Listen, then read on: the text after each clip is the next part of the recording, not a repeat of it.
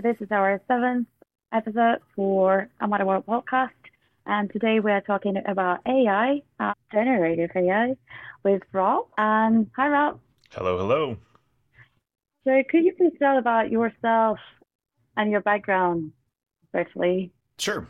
So, my name is Rob Sloan. I'm the co founder and CEO of Orbis Tabula. It's a US based, basically digital twinning virtual production resource firm for we work with anyone from visual effects studios and, and production companies all the way to urban planning departments. Anyone that needs a digital representation of a physical location it's basically what we do. What, what actually inspired you or motivated you to to do it? Is uh, it something sure. in your background or? Yeah so i i've actually been in the film industry almost right out of high school. I actually worked in media production for a few years before deciding to go to film school. Ended up mm-hmm. going to film school because I, I didn't want to be a, a full class computer engineer, much to my parents' chagrin. And then from there, I worked out in, in industry for a little while, and then I started teaching film actually. And what this all kind of boiled to is in, in 2019, there was a SIGGRAPH presentation where different stakeholders that were actually working behind the scenes with Industrial Light and Magic were presenting how virtual production, specifically in camera visual effects, was being done for this sort of nondescript silent project that we now all know as The Mandalorian.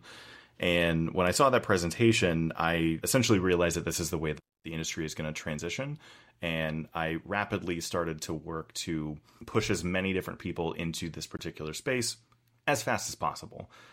We were able to actually build out an entire virtual production studio at the university that I teach at. And as we were going through that process, a bunch of other stage operators that we were talking with, graduates that were out in the field, a lot of people that I'm just connected with, essentially, we all kind of had this realization that as cool as it is to have these gigantic stages with gigantic LED panels and we can put really cool things up on the wall, that thing that we need to put up on the wall, there's not actually a whole lot of it. Everything that we, was being done was essentially coming over from the game development, game design, and game art realms. But all of those people were working in the game development, game design, and game art realms. They weren't really moving into the Hollywood side of things. So out of the the need to create content, I went to my business partner, who's a, a friend of mine, and and basically said, "Hey, this is an opportunity that needs to be solved." and there's much broader applications aside from just entertainment. This is just what we know, and this is where we're going to start.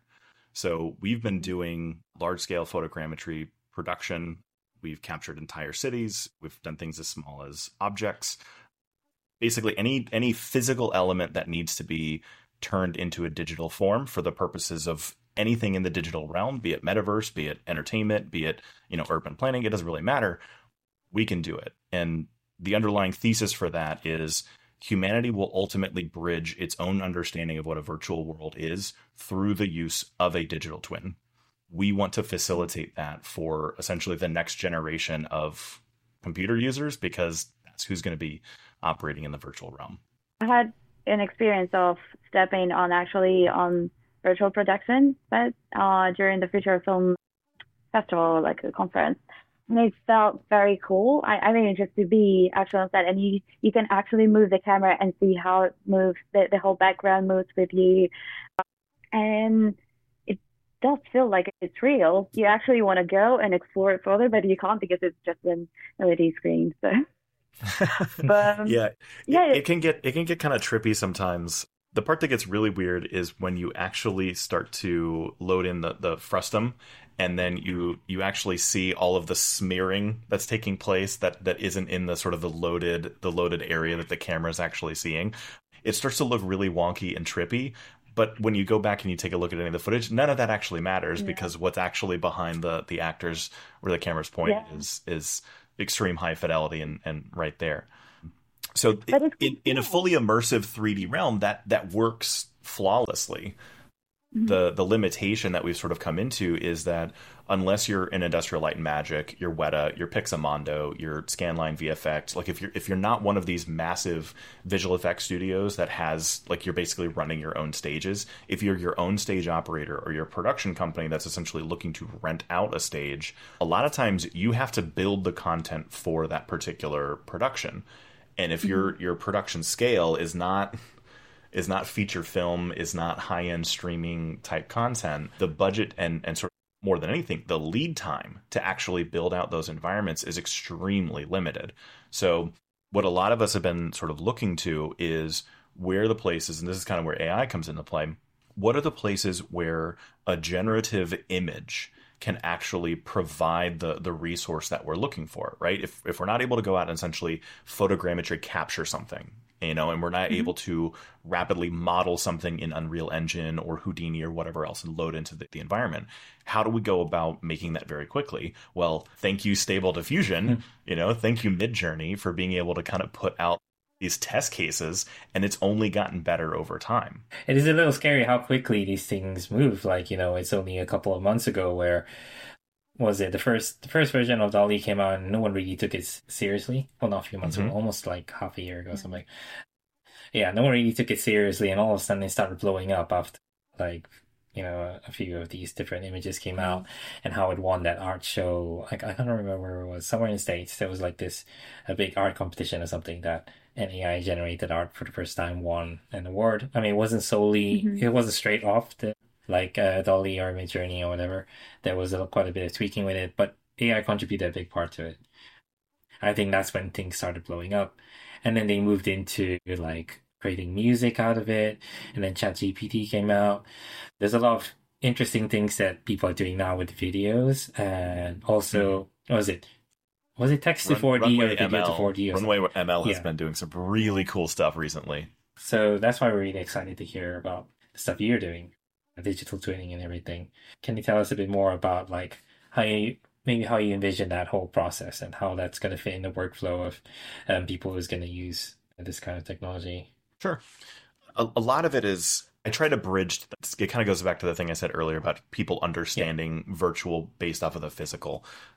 Whenever we whenever we tell a story about you know a movie that takes place in London, what are the things that we typically see in the background? Right, we'll see Big Ben somewhere.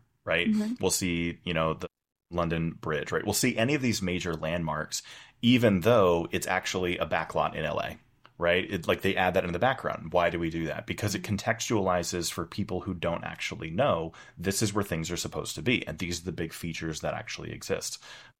You know, the TV show Friends ran for you know ten years or whatever. They shot the whole thing in L.A. Right? It was never in New York City.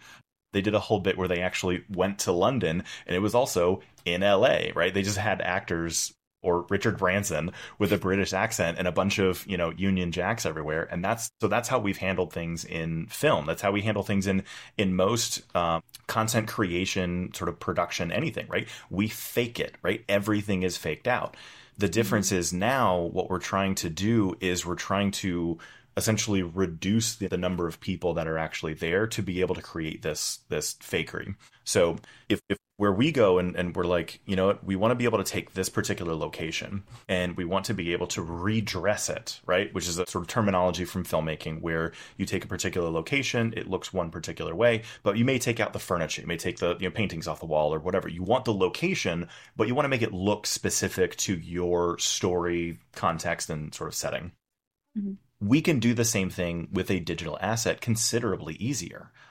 There have been some techniques that that have come out recently, mostly with the stable diffusion realm, where they took a someone took a model of, of a scene. It was multiple assets, right? Not just like a chair, but it was like a chair, a desk, a picture frame, and all this kind of stuff. And based off of the geometry of this model, they just typed into a little box what they wanted the texture to actually be. They hit enter, their GPU spun up, and it literally texture mapped over the entire thing. Even though it's multiple assets all kind of separated out, it's just able to kind of toss over what's supposed to be where based on the fact that the AI understands the context of those pieces in relation to where it goes. And that's in 3D and that so that's that's AI generation for textures of what's there. Take that in context of I want to take the exact model that I have of New York City and I want to make it, you know, dystopian apocalypse. I want to make it, mm-hmm. you know, early 1930s, right? When some of it's supposed to be under construction or whatever, but you know, take it where it actually looks dressed that particular way all of the set extensions that we used to have where you know actors are doing their lines in the foreground and then they have a green screen behind them all of that set dressing type of work that's that's normally done could now be done in a generative capacity. And because for the camera the focal plane is still on the audience. Generative ai is not perfect right? We've got these weird things where we've got like six and seven fingers oh, yeah, all moving different ways those kinds of little issues pop up all over the place, right? Fine lines all get kind of like weird and hazy. But for filmmaking purposes, it doesn't have to be absolutely perfect all the time, particularly if it's going to be out of focus. And if the, the focal plane is going to be where the, the characters actually are in the foreground of the image, the background can be generative AI. And as long as it looks right, essentially from a, a little bit of a distance and with a little bit of a blur on it, mm-hmm you're able to do things that fast. Like it doesn't take any any time at all. You just have to have the right sort of prompting, right? The right idea in the back of your mind mm-hmm. as far as what's going to make that mm-hmm. particular scene work. So mm-hmm. that allows us to take a lot of the the virtual art that needs to be built, the environments, the in some cases characters, in some cases, you know, uh, scenes, like whatever it is that we're needing to put together, whether 2D, two and a half D or 3D, it all comes into sort of the available pool as far as resources that any art department, virtual art department or otherwise, is able to essentially play around with. And here's the really cool thing. As soon as you start generating materials, you can actually now extract depth maps from them, right? Because we're, we're essentially creating 2D images, but there's a perception of depth associated with this. In using the right seeds, you can actually create alternate perspectives. And so you can effectively generate from a, a flat two dimensional image or a series of images a full three dimensional object. That mm-hmm. three dimensional object, if it's generated in AI, right? It's not something that's ever modeled in reality and then scanned in. If it's completely generated in in you know a GPU essentially from prompts, and you get depth maps from it, you can now turn it into a 3D asset and you can actually take it over to a 3D printer and then print that into reality. So effectively what you've done is you've taken creative inspiration and, and thought, turned it into a visual that you actually want it to be, right? You kind of tune it, tweak it, you know, go through a couple rerolls or whatever. Right, you may tweak it a little bit in Photoshop, but once you have those elements, you can now bring it into into reality as a physical thing. So, not only are we taking physical elements into the digital world, we're about to be able to take digital elements that we're just thinking of and bring them into basically go the opposite mm-hmm. way. It's it's the Star Trek replicator, you know, all over again, but real. I think recently I even saw the like short video of like a scene where they used um, ChatGPT to create this create the generative AI in order to create images and the video itself and additional AI to do voiceover. So it's basically mm-hmm. a scene in the movie created entirely with the with actors and everything, with the background. It still looks a bit off, I know, but it kind of uh, is impressive. But do you think the AI will take over, or it's like it will be background? Um, I'm gonna plug a, someone that I that I follow on Twitter. It's at Mr. Jon Finger. This this guy he, he generates he generates all kinds of really cool stuff. A lot of it Midjourney, mm-hmm. sometimes Stable Diffusion, but he he does a lot of what you're talking about, where he uses a bunch of different AI tools in order to generate a script based off of his kind of rough idea, create the the imagery, add in dialogue mm-hmm. based off of synthetic voices, and even do things like create a little bit of like false sort of camera movement. Uh, he's put together little little animated blurbs, little you know four shot pictures, kind of like a, a comic book panel to an extent. But he's also created sort of animated video in, in the exact same context. So anyone listening, I would definitely recommend checking him out. It kind of goes exactly what Anne's talking about. Uh, this what this arena is ultimately going to it's not going to take away from the from the traditional Hollywood mindset right? Or, or mm-hmm. sort of production capability. It will augment it in a manner where the the sort of high end visual effects technicians that understand this technology and understand how to make use of it are going to be able to be more efficient in what they do. Right? AI is a tool. Mm-hmm. It's it's not it's not it's sort of coming up with the stuff all on its own. It's all based off of human inspiration saying, I generally want this thing, give mm-hmm. me ideas, right? So from a from a concept art standpoint, because there's a lot of people in the concept art community that absolutely hate the idea of this, um, those that that adapt and start to use AI and generative AI will find that their concept art ends up being far more efficient You end up having mm-hmm. far more ideas, and you can essentially go through the, the process that you would normally go through considerably faster. Anyone that's in the environment community is is able to do the same thing, right? Just the more options that are on the table for you creatively, it gives you mm-hmm. more opportunities to be able to say, no, I don't like that. No, I don't like that. No, I don't like that. Or, hey, I like that. I hadn't thought about doing it that way. Hey, I like that. Yeah. I hadn't thought about doing it. Let me let me get let me iterate, right? Let me blend these together. Let me let me find these different components and, and see what what all works. It's it's one of those things where you have to treat it like a tool. I've I've got a, another friend of mine that we joke about this from time to time, and he he likes to say AI will never replace humans. AI is going to replace humans that use or that don't use mm-hmm. AI, right? Like that's yeah. going to be the crux of it. In the exact same way that a lot of people may not know this, but uh, from from stories that I've been told, Christopher Nolan, famed brilliant director, is not so much for technology, right? He hates digital filmmaking. He hates digital mm-hmm. projection. He loves shooting on film. He apparently doesn't even use his own email. He has an assistant do it. He doesn't even have a really a phone that he uses for for much of the technological things. He's just not a technology forward person, and that's mm-hmm. okay mm-hmm. because he's brilliant. Mm-hmm. How many filmmakers can can start out today, not use a phone, not use email, and literally just operate off of their brilliance? They can't. It's not a functional possibility anymore everyone that, that works in sort of the business community, right? Completely separated from any kind of, you know, directly artistic or technological anything. They have to understand how to use email. They have to use they have to understand how to use Zoom. They have to understand how to mm-hmm. use all kinds of different you know, word processing, change detection, all that kind of stuff as, as far as being able to handle documents and connect to things on the cloud. Like all of those technological evolutions have had to come from somewhere. And initially, there are people that are resistant to it, but ultimately, they adapt over as soon as they realize the benefits to it. We're in the hype cycle. There are going to be a lot of detractors. There are going to be a lot of people that don't like it. There's a little bit of sort of an ethical gray area in some of the generative space that we can we can talk about.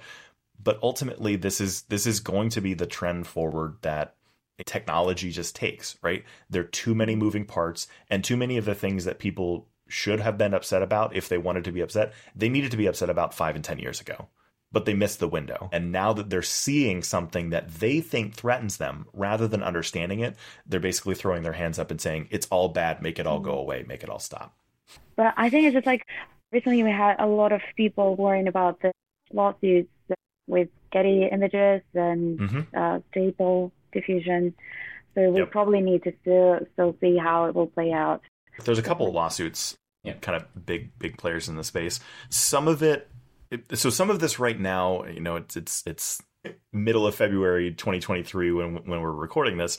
One of the lawsuits currently taking place in the United States that's in the Supreme Court is it's like the Warhol Foundation versus I, I don't remember the name, but essentially it's the, it's a photographer who initially shot the, the photographs that Andy Warhol made of Prince, I believe it was.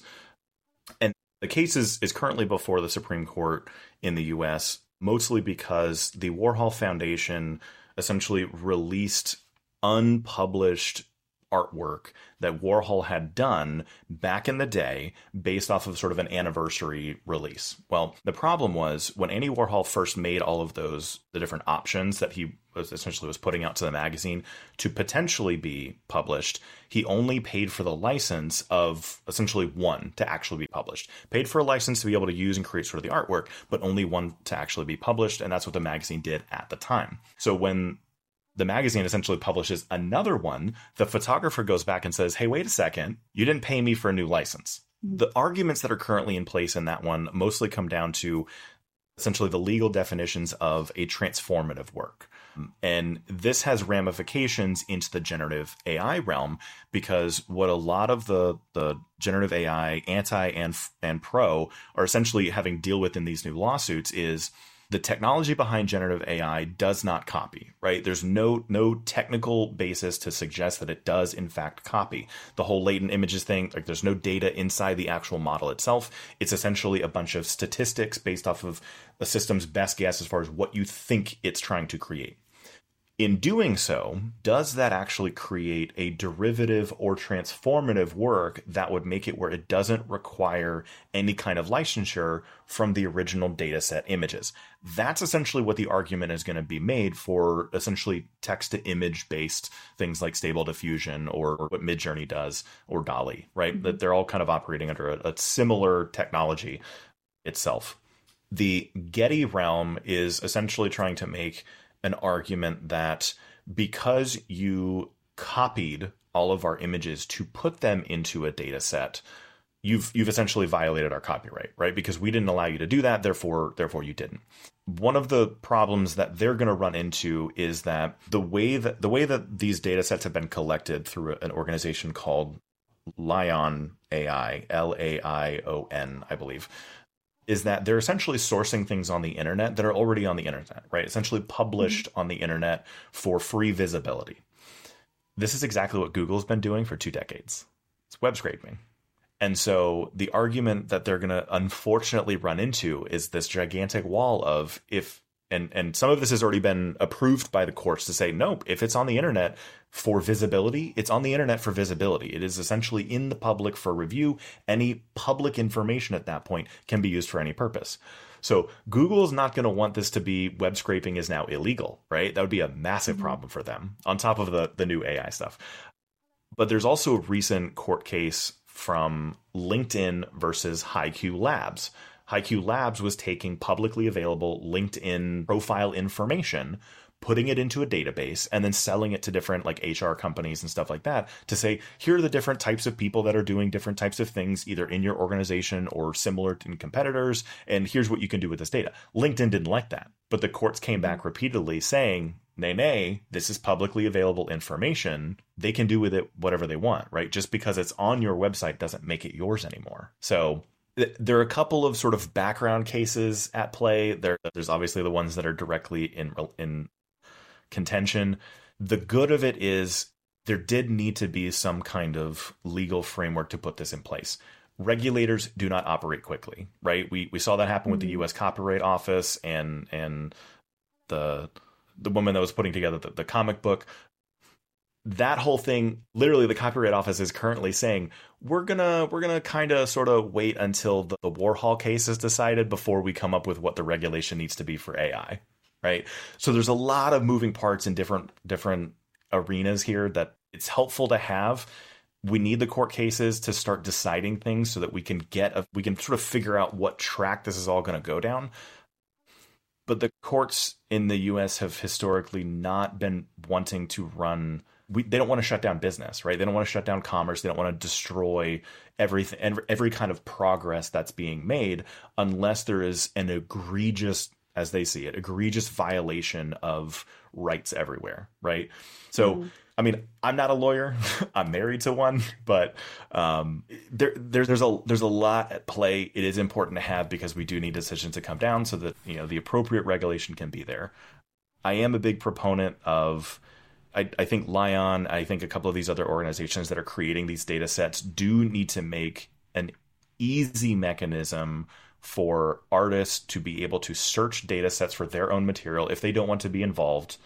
I, I think I think being able to remove your own content, you know, verify that it's yours, but being able to remove your own content seems like completely fair play. What I would suggest to those that are a little bit anti AI, however, is there is a functionality in generative AI called fine tuning. And if all of these companies are essentially going to be able to make an in the style of option available in the text prompt, you might as well take advantage of this. Build your own sort of fork of stable diffusion of midjourney if that's a possibility even or or DALL-E and build it around your artistic style. At that point, sell access to that. Get get you know processing fees and usage fees. Like do do like if people want to make content based on your style, right? You can't copyright a style. Mm-hmm. You can't really trademark it or whatever.